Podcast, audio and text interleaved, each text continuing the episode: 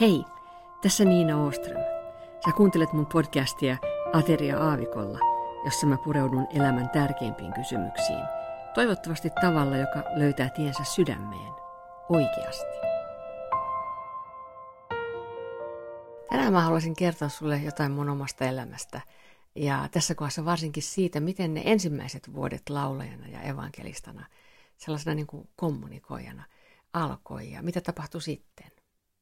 Tässä on aika paljon tapahtumia ihmisiä ja sitä, miten Jumala on vaikuttanut asioiden kulkuun. Eikä vaan asioiden kulkuun, vaan minuun. Ähm, ja siinä ensimmäisessä jaksossa mä kerron siitä, että kun mä tulin uskoon, niin miten sitten elämä lähti siitä eteenpäin. Varsinkin mitä tapahtui mun sisäisessä maailmassa. Mä oon sen tyyppinen ihminen, että musta tuntuu, että ne suurimmat tapahtumat, eh, vaikkapa myrskyt tai sellaiset, niin ne on ollut mun sisällä. Vaikka mun elämä onkin ollut ulkoisesti aikamoisen vaiherikasta musiikki, soittaminen, laulaminen, biisien tekeminen, niin se on ollut mulle tärkeää todella kauan. Mutta silti mä en ajatellut, että musta tulisi sen alan ammattilainen.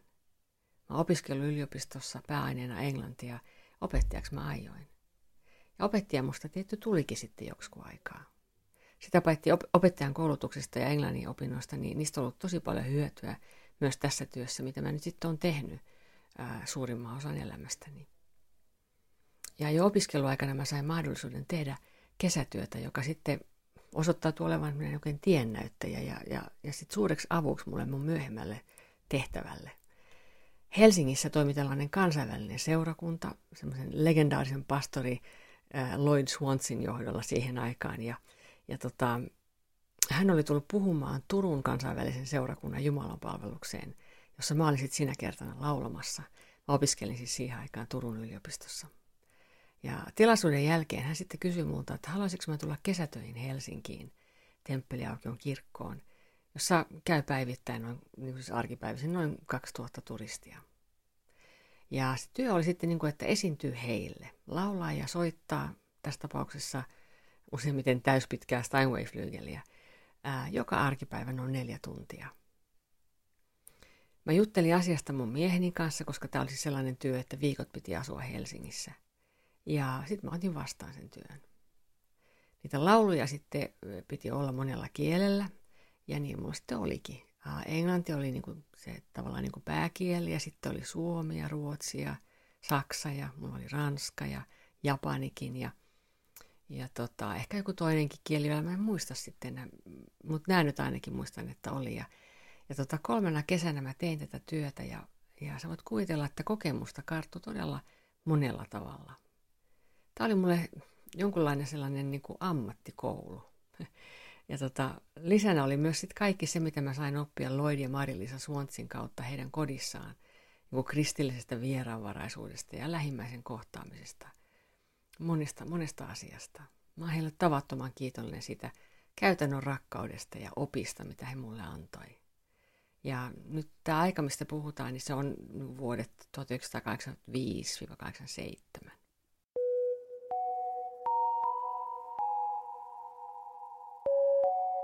Useimmiten esiintyjän ura alkaa pikkuhiljaa.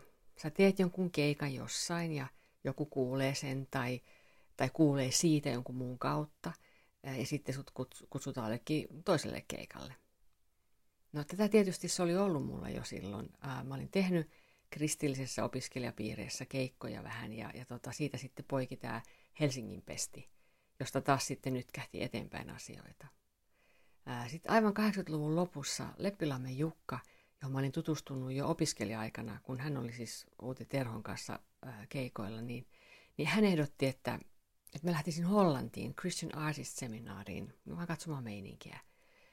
Ja se Christian Artist Seminaari oli sellainen eurooppalainen kristittyjen taite- taiteilijoiden kokoontuminen. Mä lähdin ja, ja sitten mä lähdin seuraavanakin vuonna. Ja sitten niihin aikoihin sitten kerran keikalla Vaasassa äm, tällainen muusikko ja studionomistaja kuin Martin Kantola, niin, niin hän oli siis kuuntelemassa ja hän sitten ehdotti, että tehtäisiin levy. No, tämä oli sitten mun eka levy, eli se me tehtiin. Tämä oli Person to Person nimeltään ja, ja tota, sitten tähän aikaan niin kuin muutenkin niin keikat ja, ja muut aktiviteetit, niin oli lähinnä mulla niin kuin ruotsinkielisissä yhteyksissä, koska, koska mä oon suomenruotsalainen. No sen levyn tiimoilta mä sain sitten mediakuuluvuutta ja, ja median näkyvyyttä ja, ja mä tutuin olemaan mukana monenlaisissa ohjelmissa ja siis radiossa ja TVssä ja kristillisissä ja sekulaarissa.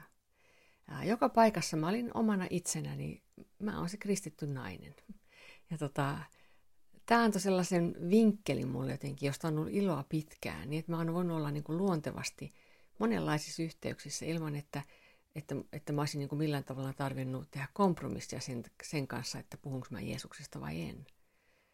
Jeesus on niin kuin se ilma, jota mä hengitän, ja se kallio, jolla mä seison, istun, juoksen. Ja ilman häntä en, en voisi olla. Eli se on ihan luonnollista, että hän on mukana aina siinä, mitä mä sanon, laulan, teen ja oon niin kuin onkin uskovassa ihmisessä, koska pyhä henki asuu hänessä. Keikkoja alkoi tulla enemmän ja siinä kohdassa mä olin jo pienten kaksostyttöjen äiti. Me oltiin muutettu takaisin kotikonnuille Pohjanmaalle ja mä olin Kruunupyn kansanopistossa kieltenopettajana. Se oli kivaa työtä, mutta aika pian sitten rupesi tuntumaan siltä, että aika ja voimat ei vaan riitä. Siis tietysti niin kuin vaimon ja äitinä olemiseen, se oli se ensimmäinen, mutta sitten täyspäiväiseen opettajan virkaan ja, ja vielä sitten keikkailuunkin. Eli me ruvettiin mun mieheni kanssa miettimään, että voisinko mä jäädä täyspäiväiseksi muusikoksi, laulajaksi. Ää, mun mieheni tuki ajatusta ja, ja tota, mä otin sitten ensimmäisen vuoden virkavapaata kansanopistosta.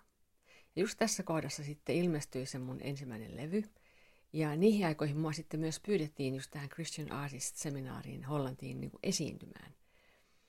Ja sinne mä sitten lähdin, se eka levy laukussani. Ja siellä sitten sen tavan mukaan, niin, niin mä annoin joitakin levyjä sitten promokappaleina median edustajille.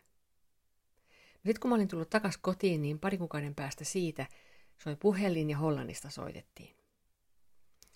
Yksi radiotoimittaja, joka oli saanut levyn, oli vinkannut siitä hollantilaiselle tuottajalle ja promoottorille Gerrit Engorille, eli Geritan Gorille, niin kuin se nimi siellä lausutaan.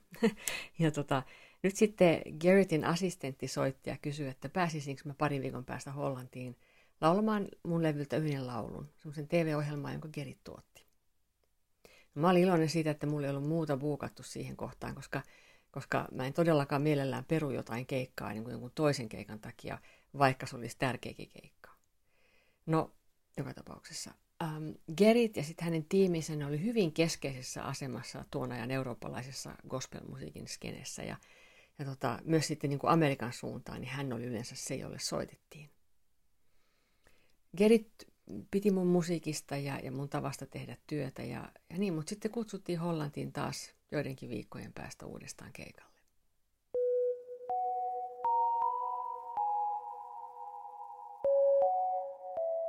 Tästä tuli sitten sellainen yhteistyökuvio, joka jatkui yli kymmenen vuotta. Mä tein tietysti keikkoja myös Suomessa, mutta hyvin useasti mä lensin Hollantiin tai muihin Euroopan maihin, esimerkiksi viikonlopuksi tai joskus kokonaiseksi viikoksi keikoille ja mediatyöhön. Geritistä tuli mun manageri ää, ja, ja tota, niin kuin keikkojen myyjä siellä, siellä päin. Mutta me ruvettiin, ruvettiin myöskin kirjoittamaan biisejä yhdessä. Hän teki tekstin ja mä sävelsin. No sitten kun se ensimmäinen levyllinen niitä biisejä oli valmiina, niin Geri ehdotti, että me mentäisiin Amerikkaan, Nashvilleen, tekemään levy.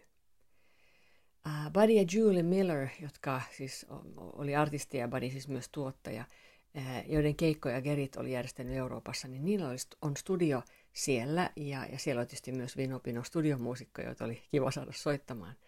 Ähm, näin me sitten tehtiin itse asiassa kaksi levyä siellä kahtena eri vuotena. Ja näinä aikoina mä sitten myös tutustuin sellaiseen kitaristiin Phil Kegin, semmoinen yksi ihan maailman huippukitaristeja, josta tuli sitten mun ystäväni ja kollegani ihan tähän päivään saakka. Ne studiosessiot Nashvillessa oli tietysti, oli tietysti hyvin intensiivisiä ja niin kuin intensiivistä työtä, mutta mutta ne oli myös mulle niin kuin sellainen, sellainen niin kuin lahjakavalkaa, niin kuin Kokkolan tyttö sai joka päivä niin kuin studioon mitä uskomattomampia muusikoita, jotka halusivat tehdä parhaansa mun levyllä. Ja tota, mä opin työstä tosi paljon.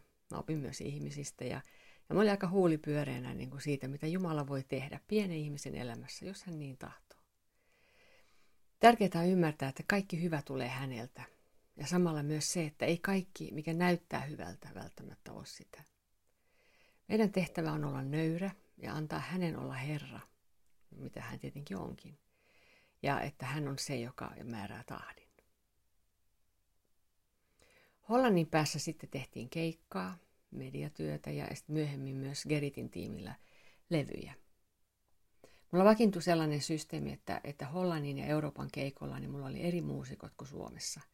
Hollannissa varsinkin italialalle syntyneen Luca Genta, joka on siis sellisti, huilisti ja fretless bass-soittaja ja myös tuottaja, niin oli useimmiten mukana. Ja usein just sillä tavalla, että me oltiin duona. Mutta sitten oli muita ihmisiä keikolla, esimerkiksi um, ja levyillä. Silloin oli Frank van Essen, joka tunnetaan esimerkiksi Iona-bändistä, ja sitten oli Ralf von Maanen. Suomen päässä taas sitten perkussionisti, laulaja, multimuusikko Kaarle Mannila oli useimmiten mukana. Mun työrutiini sisälsi todella paljon matkustamista. Ihan senkin takia, että me asuttiin kaukana Helsingistä ja kaukana ulkomaista. Ja tota, mä oon ajanut Kokkola Helsingin väliä tosi paljon. Mulla on siitä ihan yksi biisikin, jonka nimi on Nobody Knows the Road Song. Um, mä halusin myös tehdä töitä niin, että, että mä en ole kauan pois kotoa. Mun kolleg- monet kollegat, niin ne teki pitkiä kiertueita, mutta mä sahasin Hollannin ja Kokkola ja Helsingin väliä. Ja yleensä kun mä lähdin Hollantiin, niin, niin Kokkolasta oli aamulla kuuden aikaan lento Helsinkiin. Ja siellä sitten nopea vaihto ja ennen puolta päivää paikallista aikaa mä olin sitten jo Amsterdamissa. Sitten syötiin lounasta ja soundcheck ja sitten ehkä jotkut harjoitukset ja, ja sitten ensimmäinen keikka sitten sen rupeaman, ja kuinka pitkä se rupeama sitten olikaan, niin, niin sen viimeisen keikan jälkeen sitten seuraavalla aamukoneella Suomeen. Ja jossain vaiheessa, kun meidän tytöt oli jo varhaisessa teiniässä, niin he oli mukana joulukiertoella. Vilma oli taustalaulajana ja Natali poikkihuilussa. Ja tota, muuten sitten perhe oli Suomessa, koska siellä oli työ ja koulu ja koko se elämisen piiri kotona Kokkolan maaseudun rauha oli mulle sitten myös hyvä vastapaino semmoiselle hektiselle matkustamiselle ja tosi intensiiviselle ihmisten kohtaamiselle, josta mä kyllä tykkään no paljon, mutta sitä pitää olla kuitenkin tasapainossa hiljaisuuden kanssa. Se osa työtä, joka on sitä varsinaista matkustamista, lentokentällä odottamista ja erilaisissa kulkuneuvoissa istumista ja sitten nämä myöhäiset illat ja aikaiset aamut, niin se on se osa, mikä varsinkin nykyään, niin se on tosi raskasta. Um, nyt silti on kännykkä ja muutenkin niin kuin tietoliikenne ja navi. Ja se on tehnyt matkustamisen ja kotoa poissa olemisen ja, ja sillä tavalla ajamisen niin kuin helpommaksi. Mutta siis ensimmäiset 15 vuotta niin, niin mä matkustin ja ajoin ilman kännykkää. Hain keikkapaikat kovalla kiireellä reittikuvauksen tai tai kartan kanssa ja, ja se ei ollut aina helppoa, varsinkin kun kiire. Mutta kyllä sinne ilmansuunnat tuli tutuksi. Ää, vieläkin vaikka mä käytän navia, niin mä haluan kyllä tietää jotenkin niin kuin isossa kuvassa, että missä mä oon. Mutta siis Hollannista tuli mulle jonkin sortin toinen kotimaa, jossa mulla on paljon ystäviä ja jonka kielikin on mulle tuttu.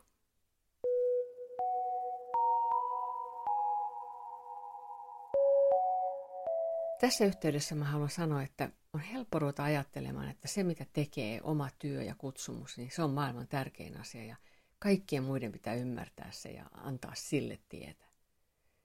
Oma kutsumus on tärkeä, mutta jokaisella ihmisellä on kutsumus. Ja ne on samanaikaisesti niin kuin tyyliin sataprosenttisen tärkeitä. Tämä on sitä Jumalan matematiikkaa. Mun kutsumus on tärkeä, mutta niin on myös sun. Se juttu onkin siinä, että sun kutsumusta ja sun paikkaa ja, ja sitten taas mun kutsumusta ja mun paikkaa niin ei voi kukaan muu hoitaa tai ottaa. Se, se pitää se tontti itse hoitaa. Eikä mun kutsumus esimerkiksi ole vaan niin kuin laulajana ja evankelistana oleminen, vaan, vaan myös vaimona ja äitinä ja nyt myös jo isoäitinäkin oleminen. Ne kuuluu siihen samaan pakettiin, joka tässä tapauksessa on Niina. No mikä sitten on meidän kutsumus? Lähtökohta on tämä, että jokaisen, siis niin kuin jokaisen ihmisen kutsumus on heijastaa luojansa. Ja heijastaa häntä niin kirkkaasti kuin mahdollista. No ihminen, joka ei ole suostunut Jeesuksen herruuteen, eli joka ei siis kuulu hänelle, niin, niin ei tätä kutsumusta oikeastaan toteuta, vaikka onkin Jumalan kuvaksi luotu.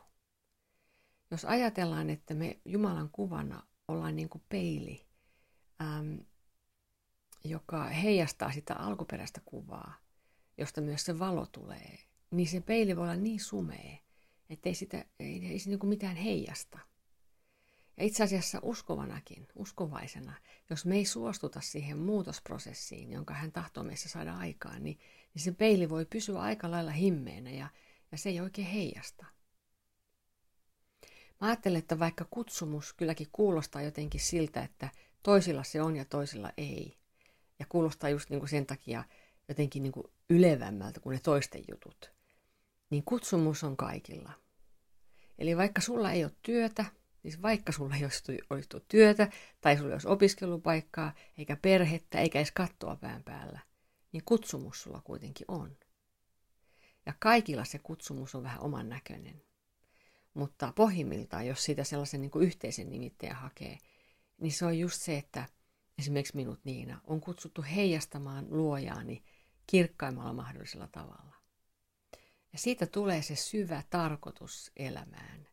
Ja siitä tulee myös se, se niin kuin, että se valo, jota heijastaa, niin pääsee siis myös muiden nähtäväksi ja vastaanotettavaksi. Eli se on sitä evankeliumin levittämistä monella eri tavalla. Mulla on just ollut tosi tärkeää mieltää se, mitä mä teen tälleen niin kuin sellaisena yhtenä isona asiana, koska mun työ ja oleminen oli silloin ja varsinkin nyt tosi monitahoista. On eri maita ja siis mä oon tehnyt ää, töitä yli, yli 30 maassa ja on eri kieliä ja siis millä mä teen töitä ja, ja on eri työmuotoja ja keskenään aivan eri sorttisia paikkoja. Mutta kun mä tiedän, että se mitä mä tilanteessa kuin tilanteessa teen, niin se on se, että mä niin kuin, kommunikoin Jeesusta. Niin mä pystyn pitämään paremmin kasassa niin kuin ne staget, lavat, puhelinkeskustelut, mailit, harjoitukset, studiot, haastattelut, opetustilanteet.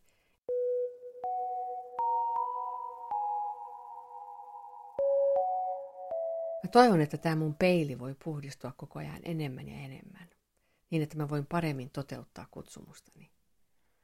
Ja siis muista, että vaikka joku olisi sänkyyn sidottu tai ei voisi tehdä oikeastaan mitään niistä asioista, mitä on tottunut tekemään, niin voi silti toteuttaa kutsumustansa. Herrahan koko ajan tietää meidän tilanteen ja niin kuin ne speksit, ne, ne niin kuin tietää mihin me kyetään ja mihin ei. Ja sitä paitsi meidän perspektiiviseen kutsumuksen toteuttamiseen on niin rajallinen. Hänen perspektiivistään katsottuna me toteutetaan sitä vajavaisesti, vaikka me ajatellaan ja muutkin ajattelee, että me ollaan niin kuin tosi pitkällä.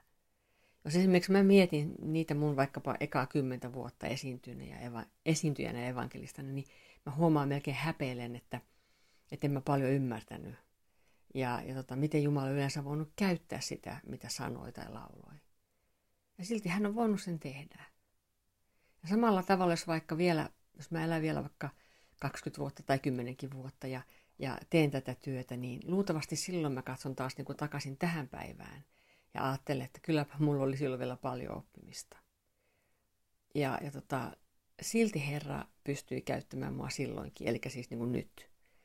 Eli se on armoa, että hän yleensä voi ja haluaa tällaista käyttää. Ja se laittaa pienelle paikalle. Ja se on tosi hyvä, koska pienellä paikalla on ihmisen hyvä olla. Ja se on myös turvallinen paikka. Jumala on suuri ja minä olen pieni. Ja se on oikein. Kunnia Jumalalle. Lopuksi mä haluaisin lukea raamatun kohdan, joka on tässä yhteydessä mun mielestä tärkeä. Matteus 16.26. Jeesus sanoi näin. Mitä se hyödyttää ihmistä, vaikka hän voittaisi omakseen koko maailman, mutta saisi sielulleen vahingon? Tai mitä ihminen voi antaa sielunsa lunnaiksi? Kutsumus, täyttymys, tarkoitus. Kaikki se, mitä me pohjimmiltaan kaivataan. Se ei löydy meistä itsestämme ja siitä, että me toteutetaan itseämme ja muiden pitää antaa mulle tilaa, vaan se löytyy Jeesuksen kautta ja Jeesuksessa. Kiitos, kun sä oot ollut taas kuulolla tässä. Tavataan ensi kerralla.